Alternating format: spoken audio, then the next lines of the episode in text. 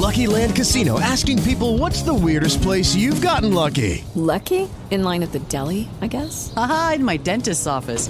More than once, actually. Do I have to say? Yes, you do. In the car before my kids' PTA meeting. Really? Yes. Excuse me, what's the weirdest place you've gotten lucky? I never win and tell. Well, there you have it. You can get lucky anywhere playing at LuckyLandSlots.com. Play for free right now. Are you feeling lucky? No purchase necessary. Void where prohibited by law. 18 plus. Terms and conditions apply. See website for details.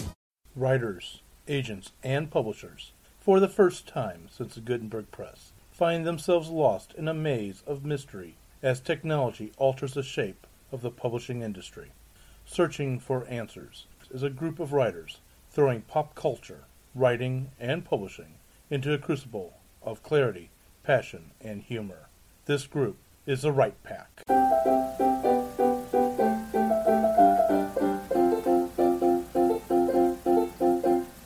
In this episode of Write Pack Radio, we're going to discuss all that publishing information going beyond just writing your book.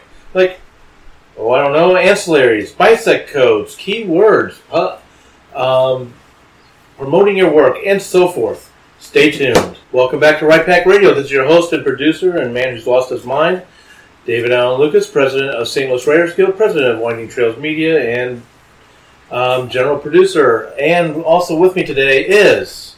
Hello, I'm Kathleen Kayembe. I write speculative fiction and uh, romance, and um, you can find my work in the Best American Science Fiction and Fantasy of the Year and the Best Science Fiction and Fantasy of the Year, Volume 12. Excellent.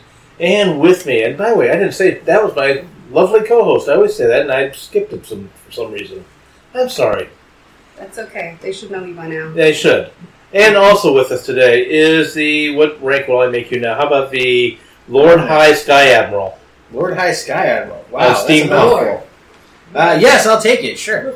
Uh, I am Brad R. Cook. I am the author of uh, many a thing, um, and uh, yeah, I just got back from vacation, so you can probably expect a bunch of things to start coming out of the publishing factory soon.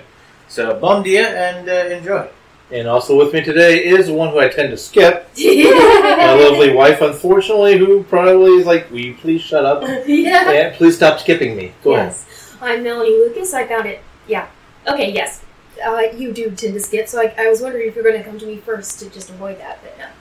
Um, I am trying to write a fantasy novel, and uh, since my well, condo was sold and that was mostly settled, hey, maybe I can get back to writing. Yes. And also with us is the mistress of the of the visual arts and of the writing. It's a fantasy. okay. Uh, my name is Jennifer Stolzer. I'm a children's book author and illustrator.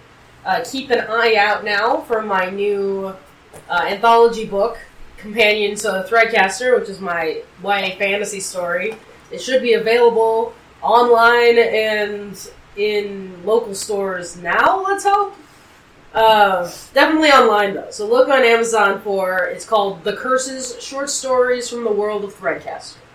And also with us is the Madame of Murder and Mayhem herself. Fedora Amos. I write Victorian whodunits like Jack the Ripper in St. Louis and Mayhem at Buffalo Bill's Wild West.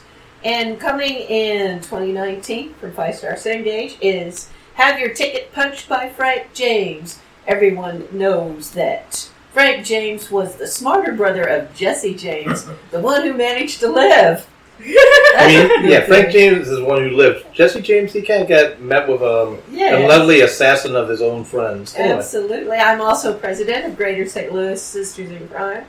And if you happen to be in Indianapolis the third weekend in October, I am going to be at Magna Cum Murder.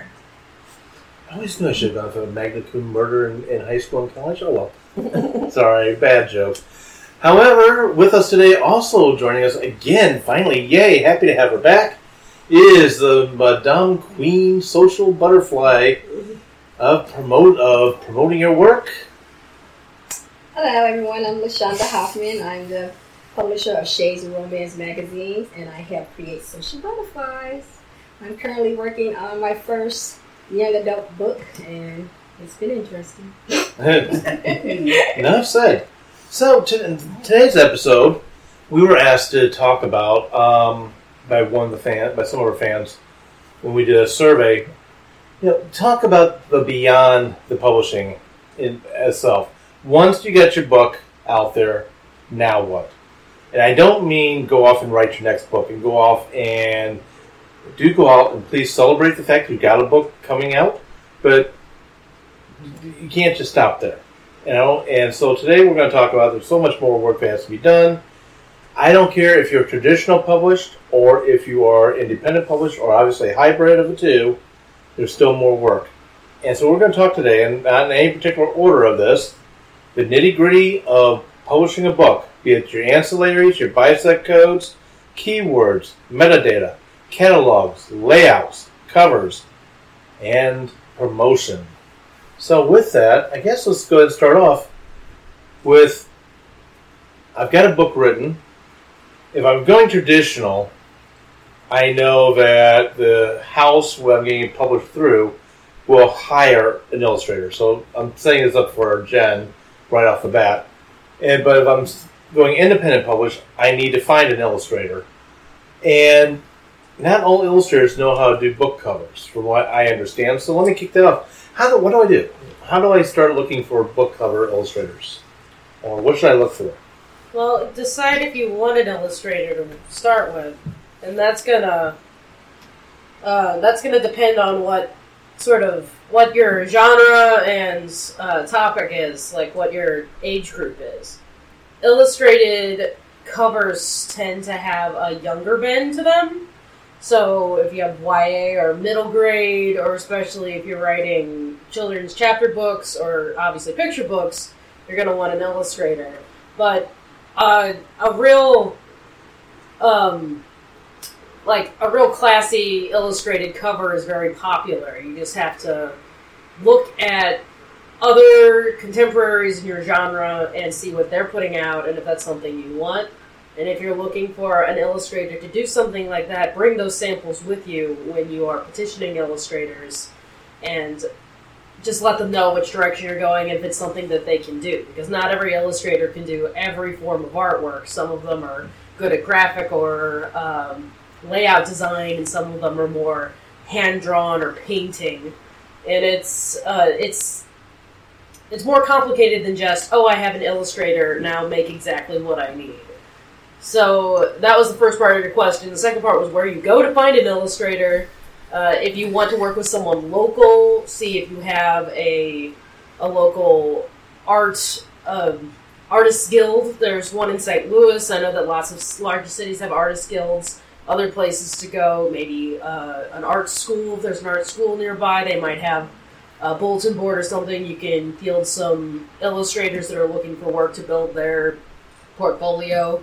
There are also websites you can go to, like Fiverr. I hate pointing people to Fiverr because it's not always a reliable place to get good work, but make sure that no matter what uh, illustrator that you engage with, that you make sure they give you samples first before you sign a contract with them. Because you don't want to be in a contract and then have to break that contract because they're not understanding you or not getting it, or just it's not in their skill set to be able to do what you want. So ask for samples up front and uh, make sure you look at their portfolio and what, that what they make is what you want. Don't try to force them out of their uh, their established rut just because they say they can. If it doesn't look like something that they do normal, then you know that it's not their natural ability. They're stretching themselves to meet that. But yeah, and everything I'm saying, of course, is just sort of guidelines to follow. There's a there's an exception to every single rule.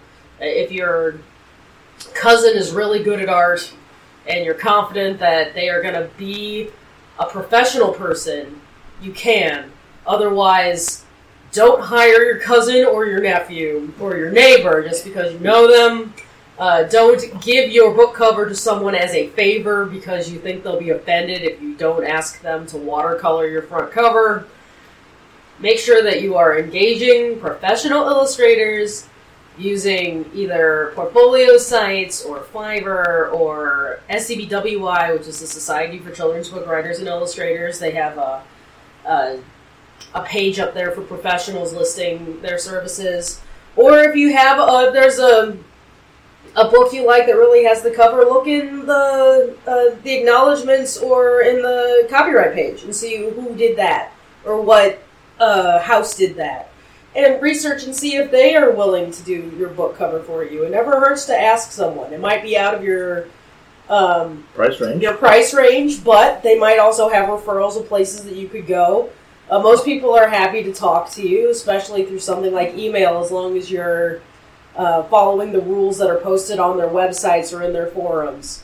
So there's lots of options. Just make sure that you're not um, that you're getting what you need specifically for your project. I'm going to take this to. I'm, I'm coming over to um, Fedora next year in a second. But I want to just point out. Kathleen does a dovetail. as Oh, well. I, I missed. I didn't see her doing dovetail. I saw her phone in her hand, but I didn't see dovetail. My apologies. Two hands. You do have two hands. I just saw the phone. I'm sorry. Shoot me. Bang. All right. Um, real quick, if you're traditional published, the usually the house will hire a public hire a illustrator to make the cover. Mhm. The cover may not look like anything you ever imagined or have anything that you think of that's in the book. I'm not blowing traditional traditional down. I'm just telling you this is the way it is. Um, don't expect that illustrator to have read your book all the time. Yes, Um, and then I'm coming in here, and then are you dove? You're, are you dovetailing? Fedora, no, are you? she's are doing you, her own. you're doing your own. oh, you're going. she's going back to topic. Okay. Um, you're when you're doing a traditional, and what you've done is you've sold the rights to your manuscript to them. Right. You're trusting them, but you also have to trust that they are neck deep in the industry. Right. They know what is not only out now, but is what's coming out next. And it's always always fight for your rights, for your opinion. Like if you, they give you a cover that you absolutely hate for a variety of reasons, um, then do you know write a letter to your agent or to your publisher and say, "Hey, I'm not happy with this. Can we get some more options or whatever?" But in the end, uh, you have to also take their opinion into account because they know what they're doing Right. and that's also with illustrators. They know what they're doing. So uh, take their opinion into account. Voice your opinion so that you do get something you're happy with, because everyone wants you to be happy. But sometimes, especially in traditional, they want you to be happy. But if you're not happy and the cover that they have is going to sell, they're going to side on the side that it's it's going to sell. Right. And you'll usually get like three options that you can give uh, one, two, three rank to, or can you give a thumbs up or thumbs down on this design? And they'll take your input into account when they're making their decisions. Excellent. I'm really not sure which of the two ladies were first. I'll let you guys find it out real fast. Kathleen is uh, dovetailing me, so let her go. What is like the minimum you should expect to pay for a cover artist to do their work? Well, that entirely depends on how. Uh, That's a big scale. Yeah, Yeah, how how much your artist that you're engaging is. Let's say how how experienced they are, and um, and what you're asking of them. If you're asking for depends on what type of someone cover you want. to draw a cover, then you're paying for the time spent on the artwork and also layout and also cover specs and all of that. Um, so you can, if you're hiring from me for a fully illustrated cover, I would say an easy five hundred dollars. If you are hiring from a big house, they might charge you a grand, fifteen hundred, you know, going up.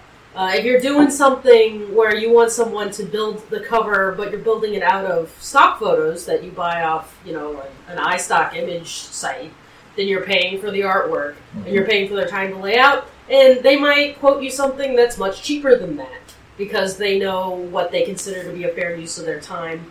And that's one of the benefits of working one on one with people. Uh, Brad does that. He does the stock image layouts. What do you? What is your your gauge for Uh, to get a full cover that's going to cover the front and the back and be for books and like all that, you're probably looking at 150 bucks. Hmm. Uh, to get a front cover, uh, I'll shoot it to you for as low as like 30 bucks if it's super simple.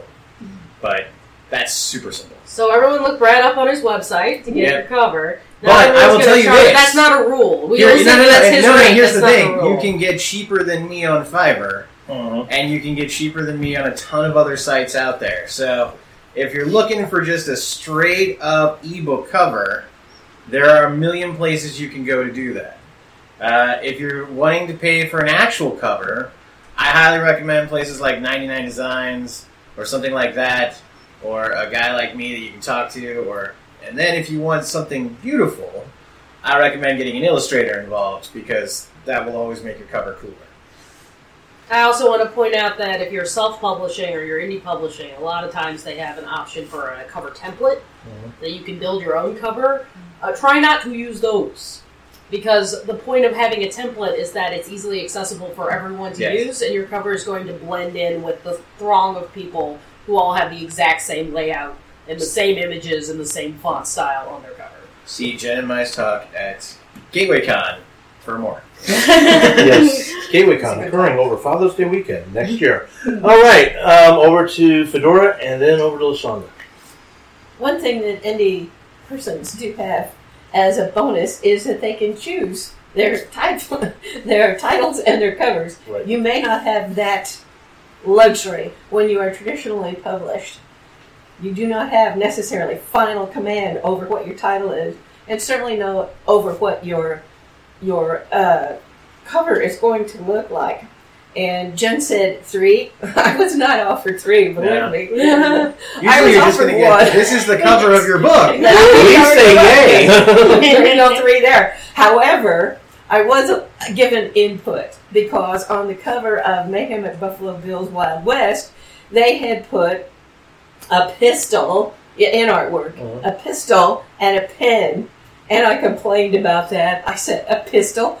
Annie Oakley is my shooter. She never used a pistol. She always used a rifle. And I complained about the pen too, because what journalist is going to carry around and a pen? Come on, they used a pencil. So they did change the gun to a rifle and the pen to a pencil. But that was all I got out of it, okay? So do not expect a lot. And my ti- my titles are so weird that they're probably going to use them. But don't expect that necessarily to be the case if you are traditionally published because they are going to be scouting lots and lots of titles and they're going to try to pick the one that they think is going to sell, regardless of whether it has anything to do with your book at all.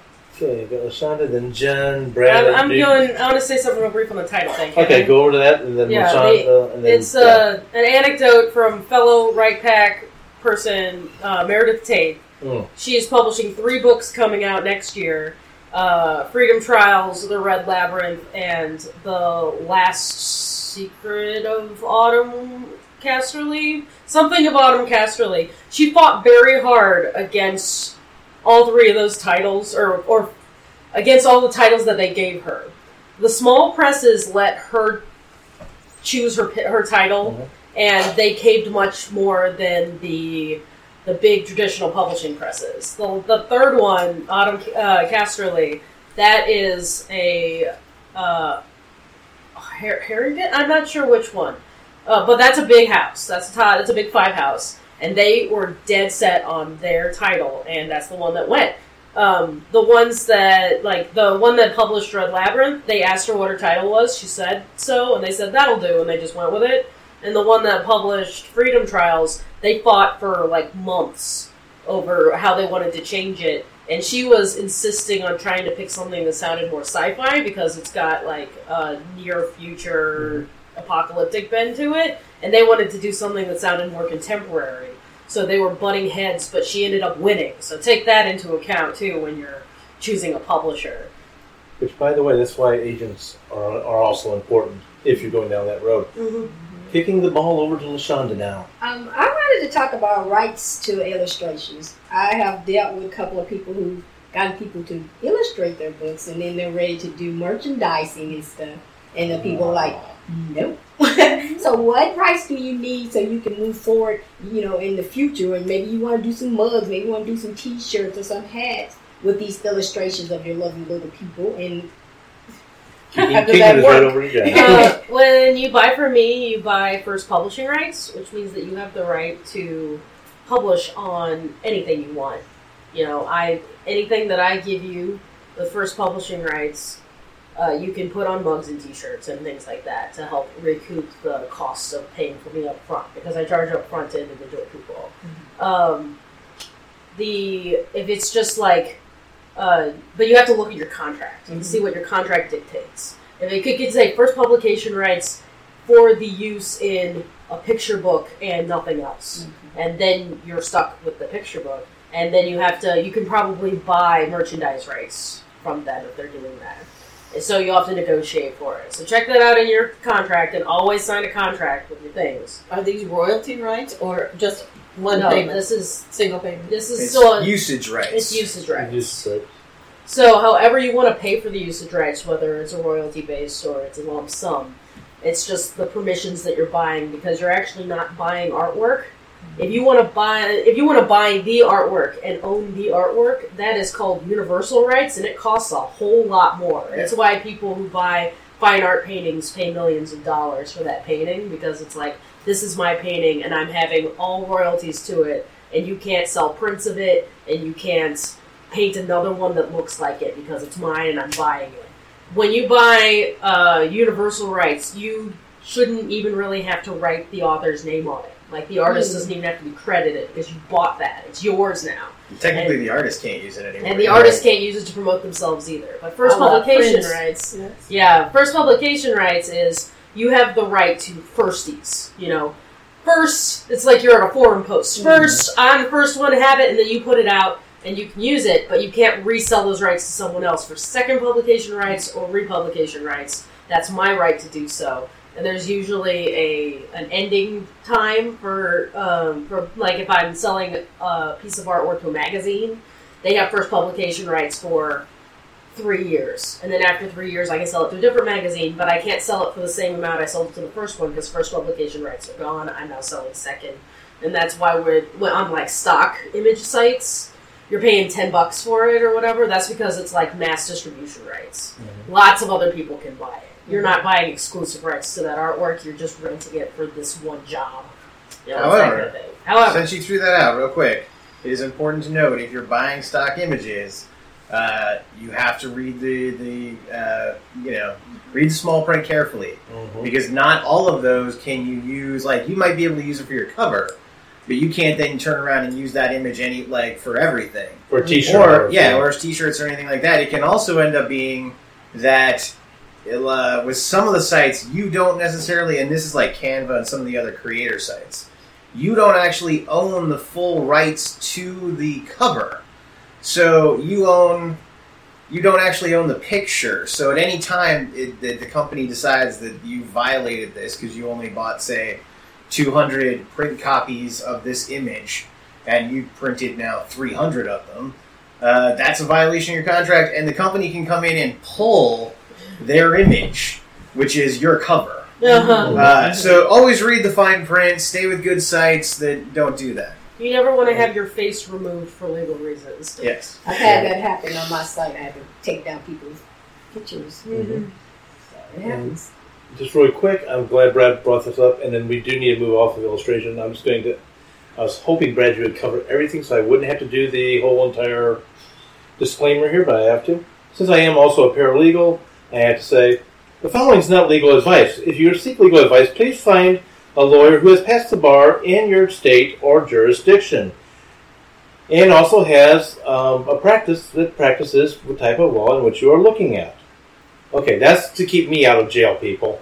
Um, the other thing is when what Jen was saying about the contract. Make sure that you get everything in writing on that contract if you're working with somebody.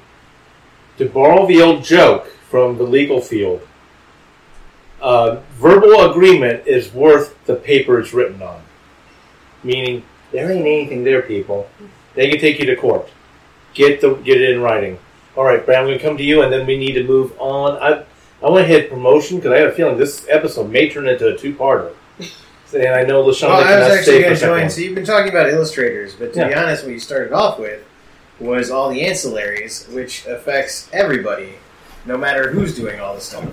Uh-huh. Uh, so I was going to kick it over to that and exactly what are the ancillaries, and that is all the extra data that you need in order to have for your book. And you mentioned a bunch of them: BISAC codes, keywords, Mm-hmm. taglines. Define those things. Uh, sure, yeah. I figured we would, would when we got to them. so. Um, so the BISAC code, we'll start with that because that's the one everyone's probably like, what? Um, So these are codes that are used by the publishing industry to classify your novel.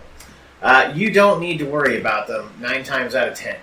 Uh, your publisher is the one who needs to worry about these things. However, if you're self-publishing, indie publishing, or more importantly, like me, you're weird and you like to have a say in every little aspect of your book, you're going to send in BISAC codes to your publisher, whether they ask for them or not.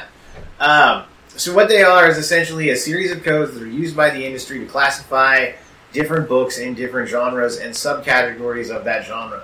So your book might be listed under fiction, which is super general, but that's too general because every book can go under fiction. So it might go under historical fiction set in the Victorian age. Okay, that's there's a BISAC code for that. Uh, fantasy fiction, uh, you know, with like you know high elves and stuff like that. That's another series you can go. Uh, I always love the one that is uh, fantasy or historical fiction pirates, uh, which I always get tossed into usually because I write about sky pirates and stuff like that. So um, these are just little ways of classifying them. Uh, for the publisher, they're in uh, the place they go to enter in all the catalog information, uh, which is their distributor and stuff like that. Um, but these are not necessarily things you have to worry about. Where you have to worry about is keywords, which if you've created a website, done a YouTube video, anything like that, Let me pause you. hashtags. Let's stick with BISAC for just a second. Let's say I'm It's the same thing. Okay, well, Keywords and BISAC codes, they're similar. They're similar, but they're not exactly the same, right? They're- No, they're- well, I mean, a code is a very specific thing that applies only to the distributing side of publishing. Okay, But so- if you're an indie publisher, you need to know it because you're going to be asked for these. And this is where I'm going to go with it. First off, two questions. One, if okay, I'm going to borrow your book for a second. Any of your, any of your stories, for the most part, Brad. You write Victorian historical, technically, but it's steampunk, so it's so it's science fiction. Okay, so I'll, so, So my how- BISAC codes, if I remember correctly, for Iron Horseman are uh, YA YA fiction because that's a category unto itself. Mhm. Then there was historical fiction, um, and there's another classification underneath that that I'm not remembering exactly. Um, and then there was a fantasy, um, but it's like fantasy historical, not fantasy high. Okay, Um, and those are the three. You only get three BISAC codes. That's it. that answers the next Um, question. So you know, and these are you're just gonna pick them. If you're using KDP, Mhm. it's Amazon's keywords. It's the same thing, And now please um, go, go keywords. Which is why I say that they're similar. Because if Mhm. you're using KDP, they don't ask you for BISAC codes. Uh, they ask you to help label them in where you know Amazon should put them. And you'll see those lists pop up at the bottom of the feed when you see that you're like 200 and something in historical fiction and 100 and something in books for teens or whatever. Uh, that breakdown. And then keywords are essentially the same. I'm going to get to your question in a second. Mm. BISAC codes, but it's just like anything else. You get a string of them. It's like any blog post or hashtagging you might do. So you're going to tag the key phrases that you need to know. So for me, it would be steampunk, historical fantasy, fantasy, dragons, sky pirates, uh, secret societies, things like that. Things that people might search for that are going to help classify your book. Yet again, this is something for the distributing side of publishing, not necessarily for any of the other sides. You got a I'm going to go catch this question, then go after you. Oh, uh, so it is Kindle. KDP is Kindle Direct Publishing, which is Amazon's uh, publishing platform. It's the new Create Space. It is Yeah. the new Create Space now, so you can now do print and e-publishing all through KDP. I haven't moved to the KDP, so it's going to be very interesting. But as an indie publisher, you need to know the BISACs. I don't know if they're going to change that in the No. KDP. They're not doing it in the KDP. No, no, they're still doing it. It's just it's the same as Amazon had before, so it's the you it's have to Amazon's know what where you put it in because that's how they chose what categories you went into. Yep. But if we're moving to KDP, hopefully it might skip that and make you and you actually get to use the categories The categories is how you make the best selling list. Ah, okay. And if you don't have categories, which a lot of indie authors don't put in because they don't know about that, then they go out, they, they book releases, and they wondering how come they're not on any list. It's because you haven't put the categories. Sometimes Amazon will slide you into different categories if you put those keywords he was saying about. Sometimes they don't, and you have to call them on the phone and say, "Hey, I want to be in this category." When I did my my book, my first book, it put me in the category of no problem. Then in my second book, which was a coloring book, it didn't. I went up there and it just was the coloring book. I'm like, you know, you're freaking because it's mm-hmm. released and you're, you're you're trying to make the best selling list the first week and it's not there. So I called the person and he's like, oh, no problem. What would you like to be under? So that's where you have to do some research. You need to know where you want to be under because a lot of people go in there and put their stuff under different things just so they can make a best selling list. But you, if you are a true artist, you want to be under the correct list. So you want to go and do your research and find out what categories are you. You're steampunk. What's the categories for steampunk? So you can, you know, get into that categories. Uh, a lot of people put their stuff under romance and that's it. But they're Yeah. subgenre, so you want to make sure you're under subgenre. So I did coloring books, but I also did social media because it's part of social media. So that puts me in a totally different category. You know, so you want to do your research on categories. They're very important, especially if you're interested in becoming a best-selling author on Amazon. You know, those categories is what are how you get up in the list. And if you don't have categories, then you never make any list. Brad, then Kathleen. You both would dovetail. He came up first. Or unless you want Uh, give it, give it over. I was just going to say real quick uh, with uh, my my best one is a top ten break in with one of my short stories because I came in in like number two on like uh, steampunk short stories and was there for like a day and a half, uh, and that was off of just a couple of sales of my ebook short story. And then the best book I had was actually uh, not the best seller, but it was Iron Zulu because Iron Zulu ended up doing books for teens set in Africa, and that hit me up to I think somewhere in the 40s, uh, which was pretty amazing and kind of cool. But that's and that you know just that one category. And Mhm. elsewhere, it's like 200 or 100 or something like that. You know, so you're It's amazing how specific those lists get. yeah, no, and that's just it, and that's why you need to You be have to- specific. Yeah. Yeah. Because if you're not specific about that, then you're going to kind of floating in categories with a lot more people. Mm-hmm.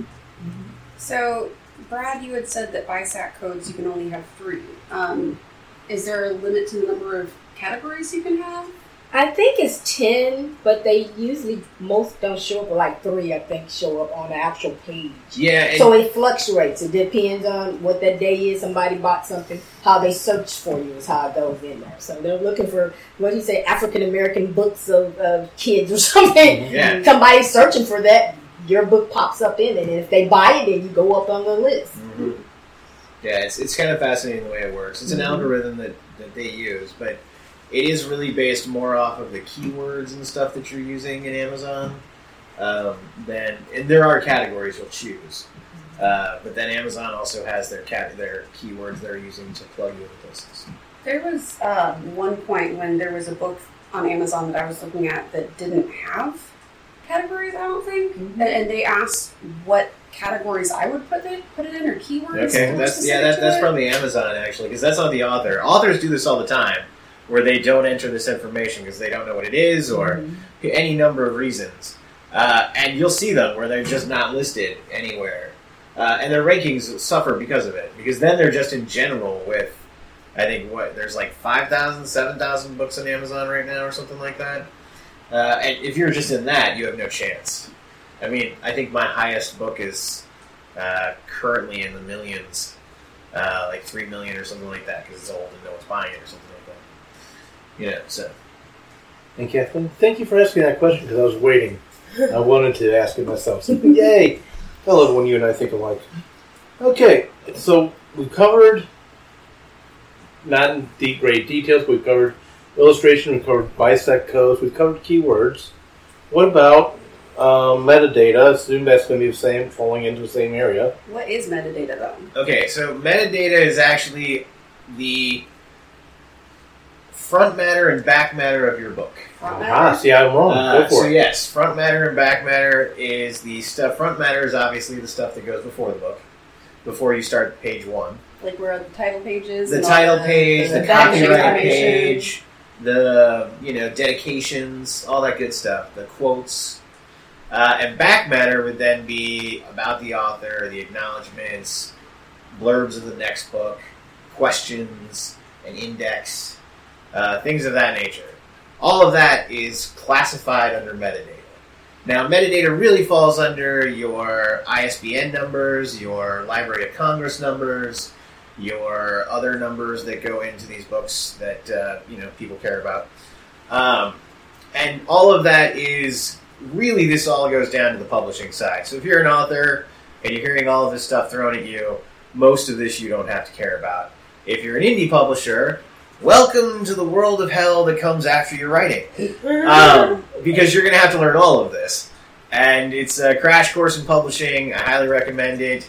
Uh, just figure out what all of this stuff does. Try and do it before you publish your book, or like me, while you're publishing your book, uh, and you know, turning into a publisher. So um, there's a lot to learn, but it's not really that confusing. ISBN numbers are pretty self-explanatory. They're ID numbers for books. Uh, you get them from a company, you buy them in blocks, and uh, you go from there. Um, you don't necessarily need them if you're just publishing through Amazon and stuff, though. That's yeah, whatever. Uh, look into ASIN ASIN numbers, which is Amazon's uh, ISBN number. Um, check into those. So that's all good stuff that you're going to have to learn about. But that's just a way of identifying the book around through different people. Same thing with the Library of Congress numbers. Um, the other metadata is going to be the publishing stuff, which is like this book cannot be reprinted. You know, the little blurbs and the you know warnings about what happens if you violate copyright. Um, there are tons of templates out there. I recommend stealing them and changing them to suit your own needs. Uh, it's a wonderful way of getting all of that. You Are a pirate. He is a spare. Exactly. So um, these are really, you know, kind of a whole grouping of things that just get lumped into what is metadata, which is all of that stuff that goes into the front of the book. So open a book, another book, not your book, and look at what they've done, what all is there. Um, you're going to need your websites. You're going to need your publishing dates, your company you're using, what year you published this book in, all of that good stuff. It's all the front matter. Uh, and then what you really need to worry about as an author, and what all of this kind of comes from, is you're going to have to come up with the quote at the front of the book. You're going to have to come up with the dedication of who you want to dedicate this book to. Um, you're the one that's got to come up with the acknowledgments at the back of the book and write all that, you know, jazz of who you want to thank for helping you get where you got. Uh, and then the about to the author section, that's also on you. Um, so once you've got all that put together, uh, and questions too. Most of the time, if you've got uh, if you're writing a young piece like a middle grade, you have to come up with those questions. Uh, the publisher isn't really going to be in the mood to do all that work. Um, and then if you really want to be nice and you're doing a ton of footnoting and indexing, that is also work you should do yourself, or more importantly, hire somebody else to do. I recommend that um, because that is a pain in the butt, and no publisher is going to want to do that either. Fedora. I was just going to uh, look at it from the point of view of a traditionally published person and the what they call ancillaries that you're expected to come up with for them. And this does not include most of the metadata that you were talking about. Uh, as part of the actual manuscript itself, that would be your acknowledgments, your foreword, if you have any, that kind of thing. But what they call ancillaries are typically things that are geared toward promotion, and it includes things like, with very strict word limits, catalog copy. All the big houses put out a catalog, and for that copy, you have 100 to 125 words, and that is it. And that is what they're going to send to libraries and to distributors and the like that will uh, be looking at these very brief descriptions. So believe me, those are important, folks. Yeah. And then, very important also, your back cover or inside flap copy, which is what your reader is going to look at when he picks up the book. He's going to look at the back cover, and it, it might have blurbs on it, which is a different thing that you have to get, but it might tell something about the book, trying to intrigue the reader to read it. That's what the uh, inside flap does on hardcover coffee. Also, you want to have a good bio that makes people like you, right? It should be interesting. It should Yeah. be interesting and should be revealing of something about your personality and about your voice as a writer. Those are all very important things. Good luck with that, by the way. Definitely. They're also going to ask you for an excerpt. And I'm not sure why they really want that, except I think that might be the only thing the art department actually reads. I'm not sure. But they will ask you for an excerpt of about 200 words, 175 to 200 words. They will ask you for a log line kind of thing where you have a one sentence pithy, wonderful summary that you could agonize over for hours. Believe me, you want to have that. And uh, once again, for the art department, they'll usually ask you for a synopsis of the entire book because nobody is going to read it except the uh, the uh, the uh, developmental and copy editors that have already read it and uh, gone on to something else. And they will ask you for a list of things that you might want to have on the cover. And you should have that anyway for your illustrator if you're going to be an indie publisher. So these are the things that are typically called ancillaries. So uh, in the PenCon, um, I had someone that was talking about what the the the metadata that you have in the back of your book, and he was like, she said, you need a bio. You got to make sure that there's a bio there. You want to make sure that you have a link to your mailing list or your newsletter. A lot of people put it in there tight, but these specifically said make sure it's hyperlinked if you're using ebooks. Yeah, if you're doing ebooks, you should hyperlink. hyperlink it because you want them to click and come to it. And if you if you're an author author who has more than one book and you have your listing, that each one of them is hyperlinked to be able to be purchased. Don't just make a list. Make sure that the is hyperlinked. So the, that metadata is very important because people once they enjoy a delicious book, they want the next book. And so you don't want them going searching for it. You want them to click it and buy right then and there. I like that. A delicious book. Yes. yes. Um, quick question to everybody uh, that's involved that on blurbs. Who should you try to get blurbs from? The biggest author you know. In but okay, so, not so, so okay, so let, let, me, let me play with that one here because knowing where I'm at, let's say I finally get a book out there, and I'll stop laughing. Um, how things have been. We're not laughing. We believe in you. I'm laughing then. Um, and I write a science fiction thriller. I should caveat what I said, by the way. I'm, I'm probably where I'm going. Should I ask? Um, let's see here, Angie. Well, Yes, Angie actually, Fox you should. And to so here's it. the thing. Okay. Uh, yes, you're right. You should uh, get the biggest author in the genre of which you write. Thank you. That's where I'm going with you're, my you're statement. very true with that. And more importantly, you should get other authors, not just the biggest people you know, uh, any author you know, uh, in the genres for which you write to blurb your book. Um, specifically, if you can get those blurbs before the book comes out, because then they can get added into the distributor catalog copy, and they're official, and they're not added on to Amazon, and Amazon can't touch them. And they also propagate out to Goodreads and everywhere else. So blurbs are a wonderful, wonderful thing, especially if you get them before the book drops. Here's the thing. So you dropped Angie Fox's name, and Mhm. I'm going to throw this out that yes, if you had a book out, you should totally try and get Angie Fox to be on it. And here's why: because it doesn't necessarily matter that Angie Fox is not necessarily writing the same type of book that you are, Mhm. but it's going to say Angie Fox, New York Times best-selling author of, and it's going to list her series, and that's all anyone's going to read. So no one's going to care who Angie Fox is. They might not even read the full Angie Fox. They might think it's Anne Fox or something. All they're really going to read is New York Times best-selling author. And Recommending that this is book. what you would want on the back of your book. Um, so yes, Okay. in that sense, uh, I always suggest going after the biggest name that you know.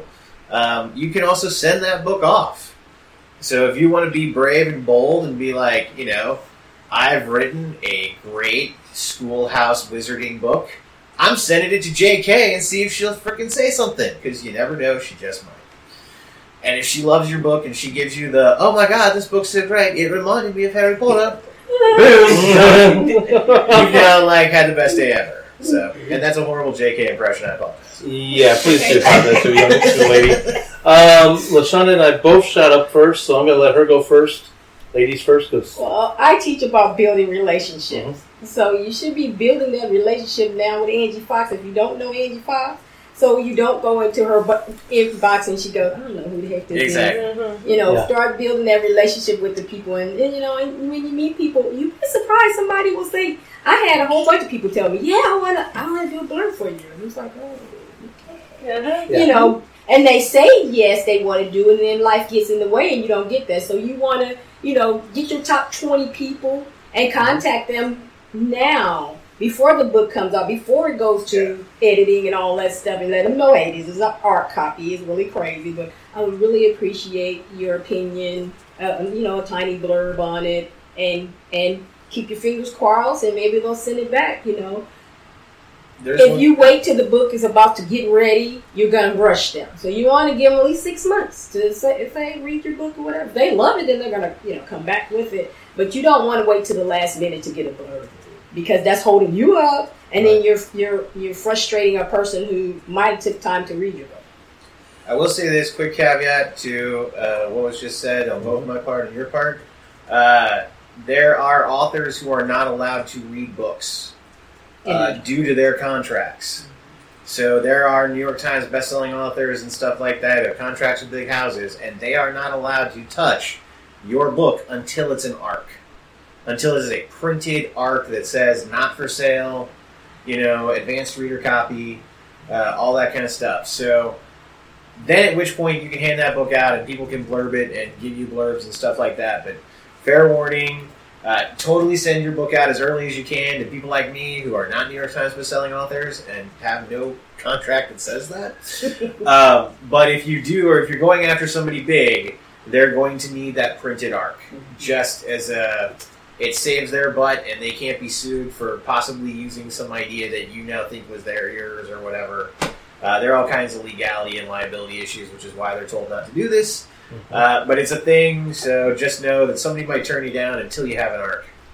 Okay, Kathleen, you had your dovetail, then I'm going to come back with mine. Oh no, he, I wanted them to define arc, but it has been done. Okay, perfect. So here's my question, and you you hit on a topic, Brad, that is been how should I say a burr under the saddle of for a lot of authors, and that is Amazon comments. Amazon was, I know they kind of reversed a little bit. I don't know the full details, but they were. If they found somebody commenting on your book, and that person happened to be on your friends list on Facebook, they were taking these down. So Or going Goodreads. right, in, Like if they were a friend of yours on Goodreads, Goodreads if you it were friends and stuff, that was a really big red flag for Amazon. Okay. Um, So let me let me walk Facebook was the thing though. So borrowing Angie Fox, yeah, actually I know Angie, and we're friends on Facebook. I don't know if we are friends with Goodreads, but let's pretend we are. And I've gotten Angie to write this blurb.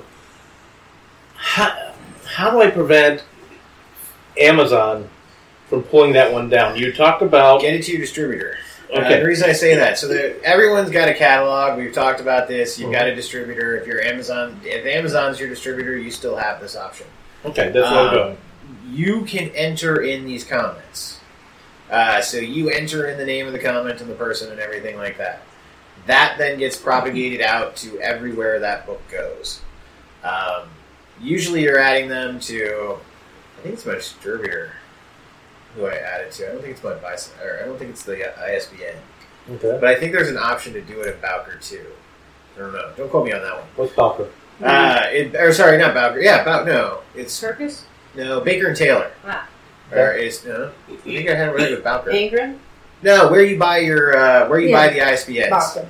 Yeah, that's it. So it's Bowker or Bowker, whatever it is. Spell it. Uh, B O W K E R.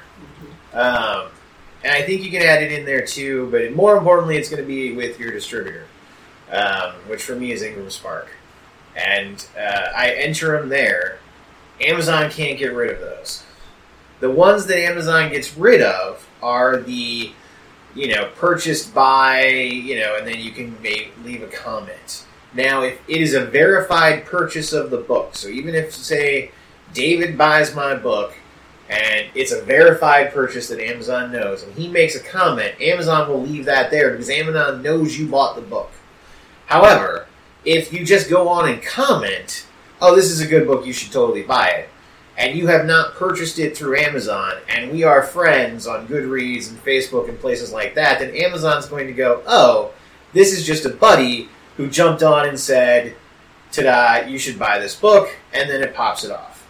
And that's where a lot of people had issues because a lot of people, I mean, this was a thing. You had street Mhm. teams, you know, where it's not just necessarily your friends. I mean, think about people on your Facebook page who aren't necessarily your good friend. They're a colleague in a writing community or a Right. reading community. And now fa- or Amazon's going, wait, you guys are too close of friends. It doesn't matter that they're a huge reader person and a huge reader blogger. We've just now taken their review off. Big to do about it. There are a lot of people. You can fight it. You can do all this weird stuff. Um, it's less of a thing now. It still happens, but um, they're just really looking for verified purchasers. I have a question about that. Uh, you, Facebook has the ability to have like a coupon code so you can give people a free book. Would that count as a verified purchase? Uh, I I don't know how that would quite work. I, um, the verified purchasing thing is strictly through Amazon, Yeah, but so I, was I just- don't know how like I- Amazon categorizes beyond that. I wish uh, George was here because he Yeah. might know.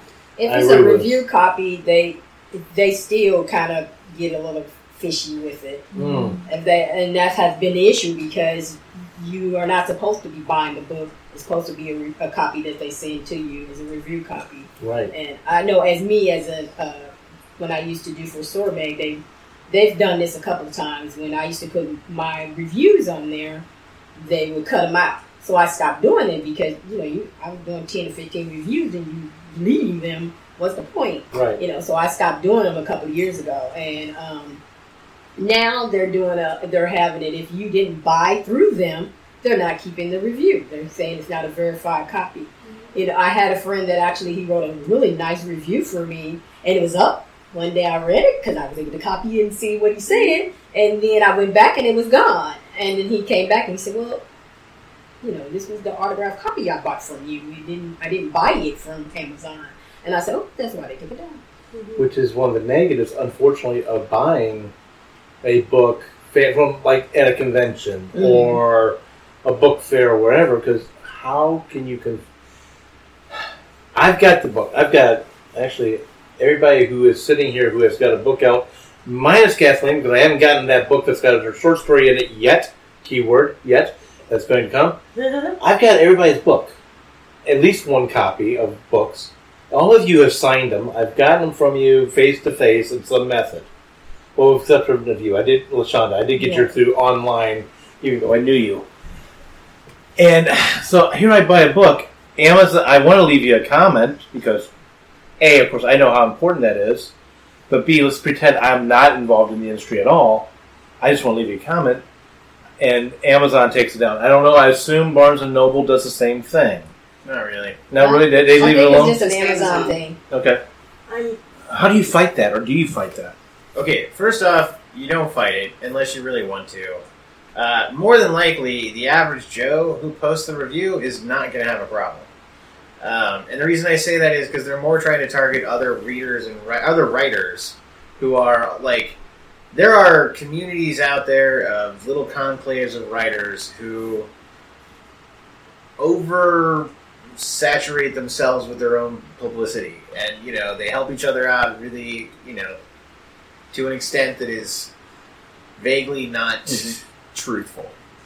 Uh, and you know, I don't throw to anyone under the bus or anything like that. They've got their marketing plan or whatever, but because of that, that's one of the reasons why Amazon is doing that because Amazon wants 50 reviews from people who read the book and thought it was awesome.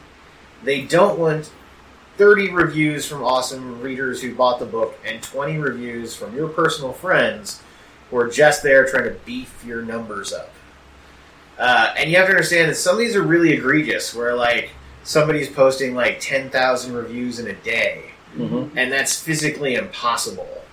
You know, so like Amazon's really going after those big, crazy people, less so the average The average Joe. person. Uh, however, the, if if this does happen to you, the greatest thing you can do if you bought a book is is go on Amazon and, and give me a review. Uh, that's it. It goes directly to my visibility and all of that kind of stuff. So go there first. But second to that is to go on social media and snap a photo of you and that book. Mm, there you go. Because beyond the ability for Am- for Amazon or whoever to have that wonderful blurb, we don't actually read blurbs. We read how many blurbs you have, and that's how we make a judgment. So if you're like me and you've only got a few blurbs on your book, then no one cares and no one's really going to pay attention. But if you have 200 or 300 blurbs for your book or five star ratings, hmm. somebody's going to pay attention to that book. So that is important. However, if you go on social media and you check out Iron Horseman, Brad R. Cook, or something along those lines, if you're trying to find an author, the first thing that's going to pop up are those pictures pictures of people smiling and holding the book. And that is almost a better selling technique than having anything else. And every big author I know, Paulo Coelho, big shout out to you. You'll never hear it, but it's okay.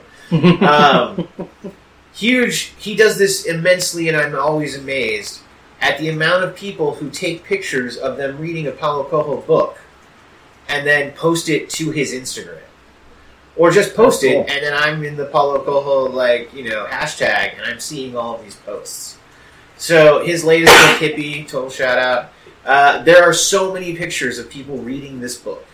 It's a huge thing to do, and it becomes something on social media that can generate its own publicity itself, where each one of those posts can now get liked, uh, and as more and more come, and as they spread out over days, you've now had two weeks worth of advertising that you didn't pay anything for.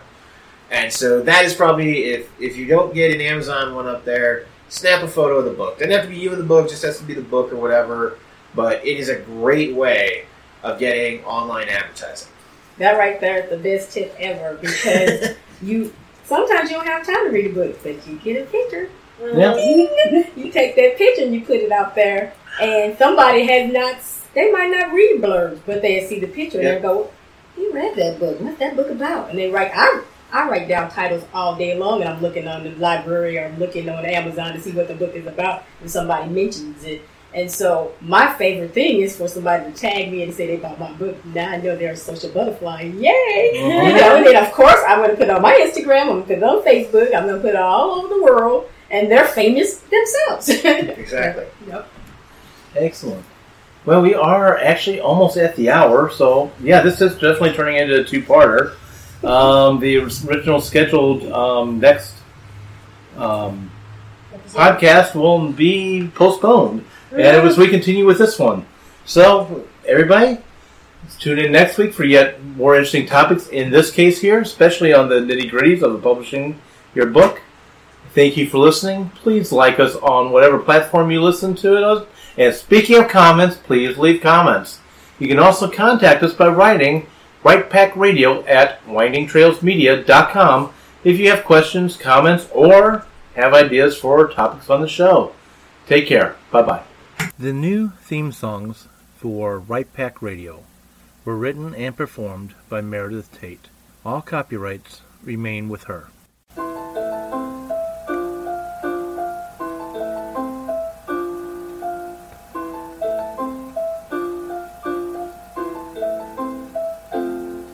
With the Lucky Land slots, you can get lucky just about anywhere.